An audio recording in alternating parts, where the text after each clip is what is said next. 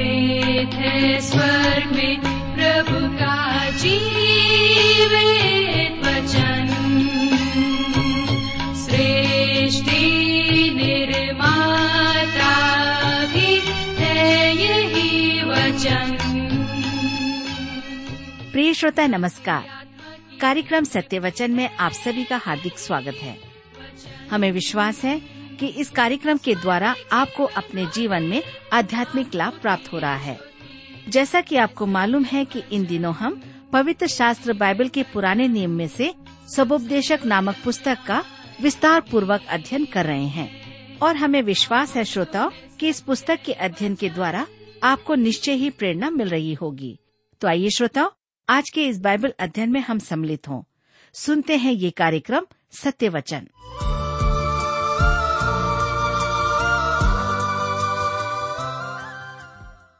प्रिय मित्र प्रभु यीशु के सामर्थ्य और मधुर नाम में आप सबको मेरा नमस्कार। मैं कुशल पूर्वक हूँ और मुझे विश्वास है कि आप सब भी परमेश्वर की निकटता में रहते हुए कुशल पूर्वक हैं। और आज फिर से परमेश्वर के वचन में से सुनने और सीखने के लिए तैयार बैठे हैं। मैं आप सभी श्रोता मित्रों का इस कार्यक्रम में स्वागत करता हूँ। विशेष करके अपने उन सभी मित्रों का जो पहली बार हमारे इस कार्यक्रम को सुन रहे हैं। मैं आपको बताना चाहता हूँ कि हम इन दिनों सबोपदेशक की पुस्तक का अध्ययन कर रहे हैं। और आज यह हमारे लिए अंतिम अध्ययन होगा। तो इससे पहले कि आज हम अपने अध्ययन में आगे बढ़ें, आइए हम सब प्रार्थना करें और परमेश्वर से आज के अध्ययन के लिए सहायता मांगें।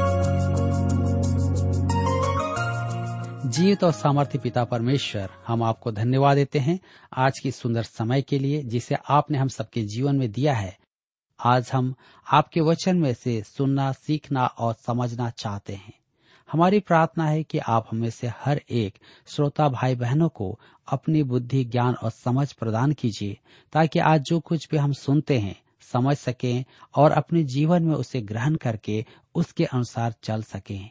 हर एक प्रकार की बुराइयों से, व्यर्थ की बातों से, संसार और शैतान के उन छल प्रपंच से आप हमारी रक्षा करें। हमारी प्रार्थना उन भाई बहनों के लिए है, जो बीमार हैं, निराश हैं, चिंतित और परेशान हैं। प्रभु, आप उन्हें सामर्थ प्रदान करें। धन्यवाद के साथ प्रार्थना यीशु के नाम से मांगते हैं। आमीन। मित्रों, आप मेरे साथ सबोपदेशक की पुस्तक उसके बारह अध्याय और उसके दो पद पढ़िए। सबोपदेशक बारह अध्याय उसके दो पद में इस प्रकार से लिखा है, इससे पहले कि सूर्य और प्रकाश और चंद्रमा और तारागण अंधेरे हो जाएँ और वर्षा होने के बाद बादल फिर घिर आए।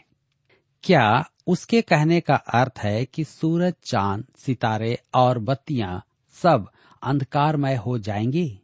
जी नहीं। उसके कहने का अर्थ है कि जब आप उन्हें देखेंगे तो आपकी आँखें उन्हें ज्योतिर्मय नहीं देख पाएँगी। मैं अपनी पत्नी के साथ में एक बार दक्षिण भारत की ओर गया हुआ था, और वहाँ पर एक समूह में हम लोग थे। वहाँ एक दिन पूरा चाँद देख मैंने अपनी पत्नी से कहा, यह पूरा चाँद कैसा सुंदर लग रहा है। परंतु मेरे विचार में तो इसमें पहले जैसा आकर्षण नहीं रहा। आपको कैसा लगता है? उन्होंने कहा हाँ यह पहले जैसा रोमांचकारी नहीं लगता है। मैं तो सोचती थी कि यह स्थान जो समूह संसार का सबसे अधिक सुंदर स्थान है। परंतु ऐसा नहीं। मेरे मित्रों, जब आप बूढ़े हो जाते हैं तो चमक दमक कम हो जाती है और समय के साथ साथ अनुभवों का क्रम भी चलता रहता है। वर्षा होने के बाद बादल फिर घिर आएँगे। बुढ़ापे में आप मनोरंजन हेतु कहीं जाकर आनंद ले सकते हैं, परंतु फिर आपको तीन चार दिन विश्राम करने की आवश्यकता पड़ती है। कई बार हमारे बुज़ुर्ग माता पिताओं का भी यही अनुभव होता है। मैं अपनी सभाओं में अत्यधिक व्यस्त रहता हूँ और उसका पूरा आनंद लेता हूँ। परंतु अब मेरी पत्नी और मुझे ऐसा प्रतीत होता है कि हमें अपने जीवन शैली में परिवर्तन लाने की आवश्यकता है। अर्थात मुझे घर में अर्थात परिवार में भी समय देने की आवश्यकता है, क्योंकि कई बार यात्रा करने से थकान अधिक होने लगती है। वर्षा होने के बाद बादल फिर आएँगे। सबोपदेशक की पुस्तक बारह अध्याय के तीन पद में लिखा है, उस समय घर के पहरुए कांपेंगे और बलवंत झुक जाएँगे और पीसन हारियाँ थोड़ी रहने के कारण काम छोड़ देंगी और झरुखों में से देखने वालियाँ अंधी हो जाएँगी। यह बुढ़ापे के शरीर का विवरण है। घर के पहरुए कांपेंगे। यह पैरों के बारे में है, क्योंकि बुढ़ापे में पैर लड़खड़ाने लगते हैं। मेरे सहकर्मी और मित्र मुझसे मज़ाक करते हैं। आप स्वस्थ और बलवंत दिखते हैं। परंतु जब मैं कभी दौड़ता हूँ या बैठता हूँ तो कभी कभी मुझे भी थकान होती है। और विशेष करके मैं देखता हूँ कि मेरे पिता काफ़ी थक जाते हैं और उन्हें सहारा की आवश्यकता पड़ती है। आप जानते हैं क्यों? क्योंकि उनके पैर अब पहले जैसे बलवंत नहीं रहे। जब कभी सुबह मेरे पिताजी टहलने के लिए जाते हैं वे कभी कभी कराहते हैं। तब मेरी माँ उनसे पूछती है कि क्या हुआ? आप कराह क्यों रहे हैं? तब उनका कहना होता है कि कराहना तो धर्मशास्त्र पर आधारित है। दूसरा क्रंथियों की पत्री पाँच अध्याय उसके चार पद में पॉलुस कहता है, हम इस डेरे में रहते हुए बोझ से दबे कराहते रहते हैं। तब मैं उससे कहता हूँ कि मैं धर्मशास्त्र के अनुसार कराह रहा हूँ। परंतु सच तो यह है कि सीढ़ियों से उतरते समय पिताजी के घुटनों में दर्द होता है, घर के पहरुए कांपेंगे। अब मैं देखता हूँ कि मेरे पिताजी पहले से अधिक कांपते हैं और जब वे सीढ़ी चढ़ते हैं, तब भी वे अधिक सावधान रहना चाहते हैं। बूढ़ा मनुष्य चलने के लिए लाठी का सहारा लेता है। मेरे पिताजी अभी तक ठीक से लाठी नहीं पकड़ते, फिर भी मैं विचार करता हूँ कि उन्हें लाठी की आवश्यकता है। बलवंत झुक जाएँगे, कंधे झुक जाएँगे। मेरी पत्नी ने एक दिन मुझसे कहा, आप सीधे खड़े रहते हैं तो बहुत अच्छे लगते हैं। कई बार कमर दर्द की वजह से मैं झुक जाता हूँ। जवानी में तो आपके कंधे बड़े चौड़े होते थे, परंतु अब तो आप झुक गए हैं। जी हाँ मेरे मित्रों, बलवंत भी झुक जाएँगे। कंधे झुकने लगते हैं और विश्वास कीजिए कि यह अधिक आरामदायक होता है। पीसन हारियाँ थोड़े रहने के कारण काम करना छोड़ देंगी। पीसन हारियाँ दांत हैं। बुढ़ापे में दांत गिर जाते हैं। आपको नकली दांत लगवाने पड़ेंगे। अभी तो मेरे दांत हैं, परंतु हो सकता है कि बुढ़ापे में मुझे इसकी आवश्यकता पड़े। झरखों में से देखने वालियाँ अंधी हो जाएँगी, आँखें खराब हो जाएँगी। एक बार एक व्यक्ति मेरे घर के सामने से गुजरा और पापा मेरे सामने बैठे थे और उस व्यक्ति ने पापा को हाथ हिलाते हुए, हाय कहा, परंतु इन्होंने उसे नहीं देखा। मैंने उससे कहा कि, पापा, उस व्यक्ति ने आपको हाथ हिलाया, आपने उसकी ओर नहीं देखा, कोई रिस्पॉन्स क्यों नहीं दिया? तो उन्होंने कहा कि, मैंने उसे देखा नहीं, वह कौन था? मेरे प्रियो, अब मुझे पता है कि उनकी आँखें कमज़ोर हो रही हैं। उसे पहचानने में दिक्कतें आ रही है। वह उसे पहचान नहीं पाए। वह बहुत बदल गए हैं। आज हम में से कई बुज़ुर्ग माता पिता की भी स्थिति यही है। वह भी बदल गया है और आप भी बदल गए हैं। तब मेरी माता ने कहा, पिताजी से, देखा आपने, खिड़की से झांकने वालियाँ अंधी हो गई हैं। जी हाँ मेरे पिताजी चश्मा पहनकर भी पहले जैसा नहीं देख पाते हैं। पहले जैसी ज्योति उनकी आँखों में अब नहीं है। सबोपदेशक की पुस्तक बारह अध्याय के चार पद में आगे लिखा है, और सड़क की ओर से किवाड़ बंद होंगे और चक्की पीसने का शब्द धीमा होगा और तड़के चिड़िया बोलते ही एक उठ जाएगा और सब गाने वालियों का शब्द धीमा हो जाएगा। सड़कों की ओर के किवाड़ बंद होंगे, अर्थात सुनना भी कम हो जाएगा। मेरी माँ मेरे पिता के मित्रों से कहती है कि आपको ज़ोर से बोलना पड़ेगा, अब यह कम सुनने लगे हैं। ऐसा वास्तव में नहीं है, परंतु वह कहती है कि आजकल मेरे पिताजी कम सुनते हैं, अर्थात नहीं सुन पाते हैं। हो सकता है कि उसकी बात सुनना वो नहीं चाहते हो। कुछ वर्ष पूर्व हमारा एक पड़ोसी था, वह कान में सुनने की मशीन लगाता था। वह जब अपने पेड़ों की छटनी करता था, तब सीढ़ी पर चढ़कर काम करता था। उसकी पत्नी आकर उसे चेतावनी स्वरूप बहुत कुछ कहती थी, परंतु वह सुनने की मशीन कान से निकाल देता था। अंत में थक कर वह कहती थी, तुमने शायद कान में मशीन नहीं लगाई है। हाँ वह नहीं लगाता था कि उसे कोई टोके तो उस पर कोई असर न हो। मेरे प्रियो, सड़क का शोर पहले से कम सुनाई देगा। सड़क की ओर से किवाड़ बंद हो जाएँगे। चक्की पीसने का शब्द धीमा हो जाएगा। वे पहले जैसी आवाज़ नहीं करेंगी। तड़के चिड़िया बोलते ही एक उठ जाएगा। मुझे स्मरण है कि जब मैं छोटा था तो अलार्म घड़ी के बजने पर भी नहीं जागता था। युवावस्था में मेरी पत्नी और मैं बच्चों का शोर सहन कर लेते थे। हमें पड़ोसियों के घर से आता संगीत का शोर कष्टदायक नहीं लगता था। कैसा भी शोर हो, हमारी नींद में विघ्न नहीं होती थी। परंतु अब एक चिड़िया की चहचहाट भी हमें नींद से जगा देती है। अब तो जब भी होटल में कहीं पर मैं जाता हूँ तो उनसे शांत स्थान में कमरा ढूँढने की कोशिश करता हूँ, अर्थात माँगता हूँ। हम अब उम्र में बढ़ रहे हैं, इसलिए कम से कम आवाज़ भी हमारी नींद में विघ्न डालती है। यह सब हर एक मनुष्य के लिए होता है। चिड़िया की आवाज़ से ही हम जाग उठते हैं। मेरे प्रियो, सब गाने वालियों का शब्द धीमा हो जाएगा। आपको गायन मंडली में बूढ़े लोग नहीं मिलेंगे। बुढ़ापे में आवाज़ फटने लगती है और बेसुरी हो जाती है। मुझे स्मरण है कि होमर रोड हीवर अपनी युवावस्था में एक प्रवीण संगीतकार और संगीत निर्देशक थे। वह बिली संडे के साथ जगह जगह पर प्रचार करने के लिए जाते थे और तब एक कलिसिया में उन्हें आराधना में आमंत्रित किया गया। उस समय वह सत्तर दशक में थे। वह अब भी सर्वोत्तम संगीत निर्देशक थे। परंतु गाते समय बीच बीच में ऐसा लगता था कि वे पढ़ रहे हैं। उनकी वाणी में अब वह पुरानी मधुरता नहीं थी। बुढ़ापे में गायकों की वाणी बैठ जाती है। हम जो गा नहीं सकते, हमें परमेश्वर की स्तुति मन में करना चाहिए। युवावस्था में आप गा सकते हैं, परंतु बुढ़ापे में नहीं गा सकते हैं। यह अति भयानक है। गाने वालियों का शब्द धीमा हो जाएगा। वह वृद्धावस्था के बारे में और कहता है, और मेरी समझ में यह त्रासदी है, क्योंकि वह मनोविज्ञान के प्रभाव को प्रकट कर रहा है।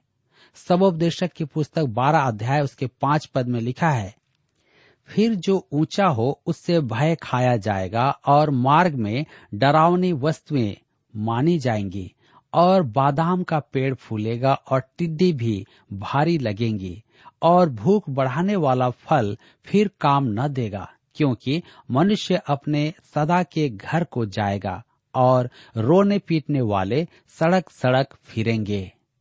जो ऊँचा हो, उससे भय खाया जाएगा। मुझे ऊंचाई से कभी कभी डर लगता था।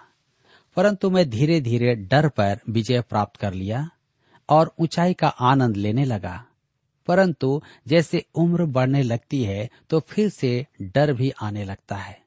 अब छोटी छोटी बातें मुझे परेशान करने लगती है, जिनके मैं जवानी के दिनों में कुछ भी चिंता नहीं करता था। मेरे प्रियो, मार्ग में डरावनी वस्तुएँ मानी जाएँगी। अब हमें पहले जैसा आनंद प्राप्त नहीं होता है। हमने अपनी प्रचार यात्राओं का बहुत आनंद लिया, परंतु जैसे जैसे आपकी उम्र बढ़ती है तो आपको पता चलता है कि अब आपकी यात्रा कष्टदायक होगी। कहने का मतलब है कि हम जिन बातों की कभी चिंता नहीं करते थे, अब उन्हीं बातों से परेशान हो जाते हैं। युवा अवस्था में हम अपनी कार में भी यात्रा कर सकते हैं, मोटरसाइकिल में भी यात्रा करते हैं। और होटलों में जगह जगह पर जा करके आप सड़क के किनारे खाना खा सकते हैं और कुछ भी कर सकते हैं, परंतु अब आपको डर लगता है। अब यात्रा करने से पहले हम अपने को आरक्षण के समय में रखते हैं और सुनिश्चित करते हैं कि हमारी सीट कंफर्म है या नहीं। और मार्गों के नक्शे आदि भली भांति हम देखते हैं। मार्ग में डरावनी वस्तुएँ मानी जाएँगी। बादाम का पेड़ फूलेगा। बादाम का पेड़ फूल आने पर पूरा सफ़ेद दिखता है। वृद्ध जनों का सिर पूरा सफ़ेद हो जाता है, या फिर वहाँ कुछ भी नहीं रह जाता है। टिड्डा भी भारी लगेगा। टिड्डा कैसे भारी लगेगा? बूढ़े मनुष्य के लिए छोटी बात मन का बोझ बन जाती है। बूढ़े लोग अपने नाती पोतों की संगति से बहुत खुश होते हैं, परंतु कुछ समय के बाद ही उनसे वे ऊब जाते हैं और उनके घर लौट जाने की प्रतीक्षा करने लगते हैं। शक्ति कम हो जाती है, सहन शक्ति कम हो जाती है, धीरज टूटने लगता है छोटी छोटी बात पर क्रोध आने लगता है और फिर से बचपन के जैसा व्यवहार होने लगता है। भूख बढ़ाने वाला फल फिर काम न देगा। आप में से कई लोग दिखाते तो हैं कि आप जवान हैं, परंतु आप किसी को मूर्ख नहीं बना सकते। मुझे स्मरण है कि एक प्रचारक ने एक युवती से विवाह किया। वह प्रचार मंच पर कूद कूद कर कहता था कि वह जवान है, परंतु वह जनता को नहीं, स्वयं को मूर्ख बना रहा था। वह शीघ्र ही मर गया। अपने सदा के घर को जाएगा और रोने पीटने वाले सड़क सड़क फिरेंगे। यह सदा का घर अनंत निवास है, अर्थात मृत्यु निकट है। सबोपदेशक की पुस्तक बारह अध्याय के छह पद में लिखा है, उस समय चांदी का तार दो टुकड़े हो जाएगा और सोने का कटोरा टूटेगा और सोते के पास घड़ा फूटेगा और कुंड के पास रहट टूट जाएगा। मेरे मित्रों, यहाँ पर हम फिर से देखते हैं कि यह शरीर के अंगों की सूची है। वे काम करना बंद कर देंगे। चांदी का तार, रीढ़ की हड्डी, सोने का कटोरा, खोपड़ी, वृद्धावस्था में मस्तिष्क काम कम करता है और मरने पर वह समाप्त हो जाता है। घड़ा फेफड़े हैं। सोते के पास का घड़ा फूट जाएगा। रहट अर्थात दिल। कुंड के पास रहट टूट जाएगा। वह शरीर में खून नहीं बहाएगा। यह सब वृद्धावस्था की दुर्बलताएँ हैं जो अंत में मृत्यु लाती है। इन अंगों के सुचारू रूप से काम करने के बिना जीवन नहीं चलेगा। सबोपदेशक बारह उसके साथ में लिखा है, जब मिट्टी ज्यो की त्यों मिट्टी में मिल जाएगी और आत्मा परमेश्वर के पास जिसने उसे दिया लौट जाएगी। ध्यान दीजिए आत्मा मरती नहीं है। वे जो आत्मा के मरने में विश्वास रखते हैं, वे इस पद तक पढ़ते जाएँ तो अच्छा होगा। शरीर मर जाता है, परंतु आत्मा उस परमेश्वर के पास चली जाती है, जिसने उसे शरीर में डाला था। मैं यहाँ दोहराना चाहता हूँ कि नए नियम में दूसरे क्रंथियों की पत्री पाँच अध्याय उसके आठ पद में लिखा है कि देह में अनुपस्थित होने का अर्थ है प्रभु के पास उपस्थित होना। आत्मा तुरंत ही परमेश्वर के पास चली जाती है। यह देह एक तंबू है जिसमें हम लोग रहते हैं। यह केवल बाहरी घर है। आत्मा तो परमेश्वर के पास चली जाती है। एक नेता थे जिनकी वृद्धावस्था में किसी ने पूछा, आपको कैसा लग रहा है? उन्होंने उत्तर दिया, मैं तो बहुत अच्छा हूँ, परंतु मेरा यह घर कमज़ोर होता जा रहा है और मैं शीघ्र ही इससे बाहर निकल जाऊँगा, अर्थात देह से निकल जाऊँगा। सब उपदेशक बारह अध्याय के आठ पद में हम पढ़ते हैं। उपदेशक कहता है कि सब व्यर्थ ही व्यर्थ, सब कुछ व्यर्थ है। मेरे प्रियो, यहाँ पर हम फिर से देखते हैं। विशेष करके हमारे जवान भाइयों, ध्यान दीजिए कि जीवन खोखला है। यदि आप जीवन को केवल यहीं तक सीमित मानते हैं तो एक दिन आपके पास केवल राख होगी और सामने अनंत जीवन। किसी ने बड़ी अच्छी कविता लिखी है, बच्चा था तो रोया और हंसा, समय रेंगता सा चला, किशोर हुआ तो कल्पना की बातें की समय चल पड़ा। वयस्क हुआ तो समय दौड़ा। मैं बढ़ता गया, समय उड़ता गया। शीघ्र ही चलते चलते होगा समय पूरा। भजन संहिता नब्बे, उसके बारह पद में भजनकार कहता है, हमको अपने दिन गिनने की समझ दे कि हम बुद्धिमता से जिए और बुद्धि प्रभु यीशु है। प्रभु हमें मर्यादा से पूर्ण वृद्धावस्था का अनुग्रह प्रदान करे। शिक्षा जीवन की समस्याओं का समाधान नहीं है। मेरे प्रियो, प्रयोगों का परिणाम को हम देखेंगे। सबोपदेशक बारह अध्याय उसके तेरह पद में लिखा है, सब कुछ सुना गया, अंत की बात यह है कि परमेश्वर का भय मान और उसकी आज्ञाओं का पालन कर, क्योंकि मनुष्य का संपूर्ण कर्तव्य यही है। परमेश्वर का भय मान यह सबोपदेशक की पुस्तक का संदेश है। सूर्य के नीचे जितने भी प्रयोग किए गए हैं, उनके प्रकाश में बुद्धिमानी इसी में है कि परमेश्वर का भय माने, अर्थात उसको श्रद्धा अर्पित करे, उसकी आज्ञा माने, उसकी आराधना करे। उसकी आज्ञाओं का पालन कर, अर्थात उद्धार के लिए उसके शर्तों को पूरा करो। किसी भी आयु में परमेश्वर पर विश्वास में स्थिर होकर कैन के लिए मेमना बलि करना परमेश्वर का आज्ञा पालन था। अब्राहम के लिए परमेश्वर की प्रतिज्ञाओं पर विश्वास करना था। इसराइल के लिए मिलाप वाले तंबू या मंदिर में बलि चढ़ाना था। और हमारे लिए प्रेरितों के काम 16 अध्याय उसके 31 पद में कहा गया है, प्रभु यीशु मसीह पर विश्वास कर तो तू और तेरा घराना उद्धार पाएगा। यदि आप चाहते हैं कि आप मोक्ष पाए, उद्धार पाए तो आज प्रभु यीशु पर विश्वास करें। न केवल आप, परंतु आपका पूरा घराना उद्धार पाएगा, शांति और आनंद को प्राप्त करेगा। सबोपदेशक बारह उसके चौदह पद में, जो इस अध्याय का अंतिम पद है, लिखा है, क्योंकि परमेश्वर सब कामों और सब गुप्त बातों का, चाहे वे भली हो या बुरी, न्याय करेगा। परमेश्वर सब कामों का, भली हो या बुरी, न्याय करेगा। परमेश्वर सबका न्याय करेगा, क्योंकि प्रत्येक मनुष्य पापी है और परमेश्वर की दृष्टि में दोषी हैं। प्रभु ईश्वर ने हमारा दंड अपने ऊपर में उठा लिया और मर गया। हमारे पाप जो हमने किए हैं, मसीह ईश्वर पर विश्वास के द्वारा डाल दिए गए हैं। या हमें श्वेत सिंहासन के समक्ष खड़ा होना होगा। अपनी जवानी के दिनों में अपने सृजनहार को स्मरण कर। क्यों?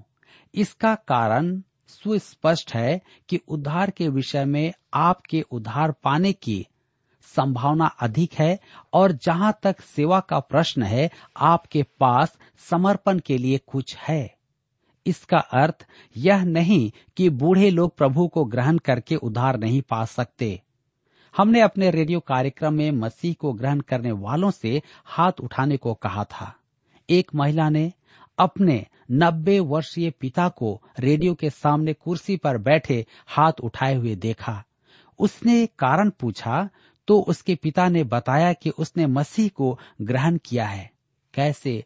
आनंद की बात है। युवाओं से आग्रह करने में सुलेमान के पास एक और कारण था। उनके पास जीवन में अधिक समय है कि परमेश्वर की सेवा करें।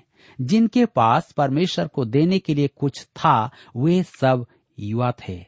यूसुफ, मूसा, गिदोन, दाऊद यर्मिया शाउल जिसे हम पॉलुस कहते हैं तिमोथियस और युवा सेवकों में प्रमुख मोफत, जिसने बचपन में प्रभु यीशु को ग्रहण किया और आगे चल करके दक्षिण अफ्रीका का एक महान प्रभु का सेवक बना। मेरे मित्रों, सूर्य के नीचे की समस्याओं का समाधान नहीं है। जीवन की समस्याओं का एक ही समाधान है प्रभु यीशु मसीह। उसने सब युगों के मनुष्यों से प्रतिज्ञा की है। यहुनार्थी सुसमाचार छह अध्याय के सैतीस पद में, जो कोई मेरे पास आएगा, उसे मैं कभी ना निकालूँगा। लेकिन प्रश्न यह है कि क्या आज आप उसके पास आने के लिए तैयार हैं? क्या आप उस महान शांति और आनंद को पाना चाहते हैं? या आप इस संसार के जैसा अपना जीवन जीना चाहते हैं? निर्णय आपके हाथ में है। सुलेमान ने अपने सारे प्रयोगों के द्वारा इस बात को पाया है कि सब कुछ व्यर्थ है। अंततः वह कहता है कि परमेश्वर का भय मान और उसकी आज्ञाओं का पालन कर। मेरे मित्रों, आपके लिए सौभाग्य है कि आप परमेश्वर से अपने पापों की क्षमा पा सकते हैं। यहाँ पर आज हमारे अध्ययन का समय समाप्त होता है। इसके साथ स्वोपदेशक की पुस्तक का भी अध्ययन समाप्त होता है। अगले अध्ययन में एक नई पुस्तक के साथ अपने अध्ययन को हम सब आरंभ करेंगे। कृपया आप प्रभु के निकटता में बने रहें। प्रभु आप सबको आशीष दे, आप सबकी सहायता करे कि आप एक सही निर्णय अपने जीवन के लिए ले सकें।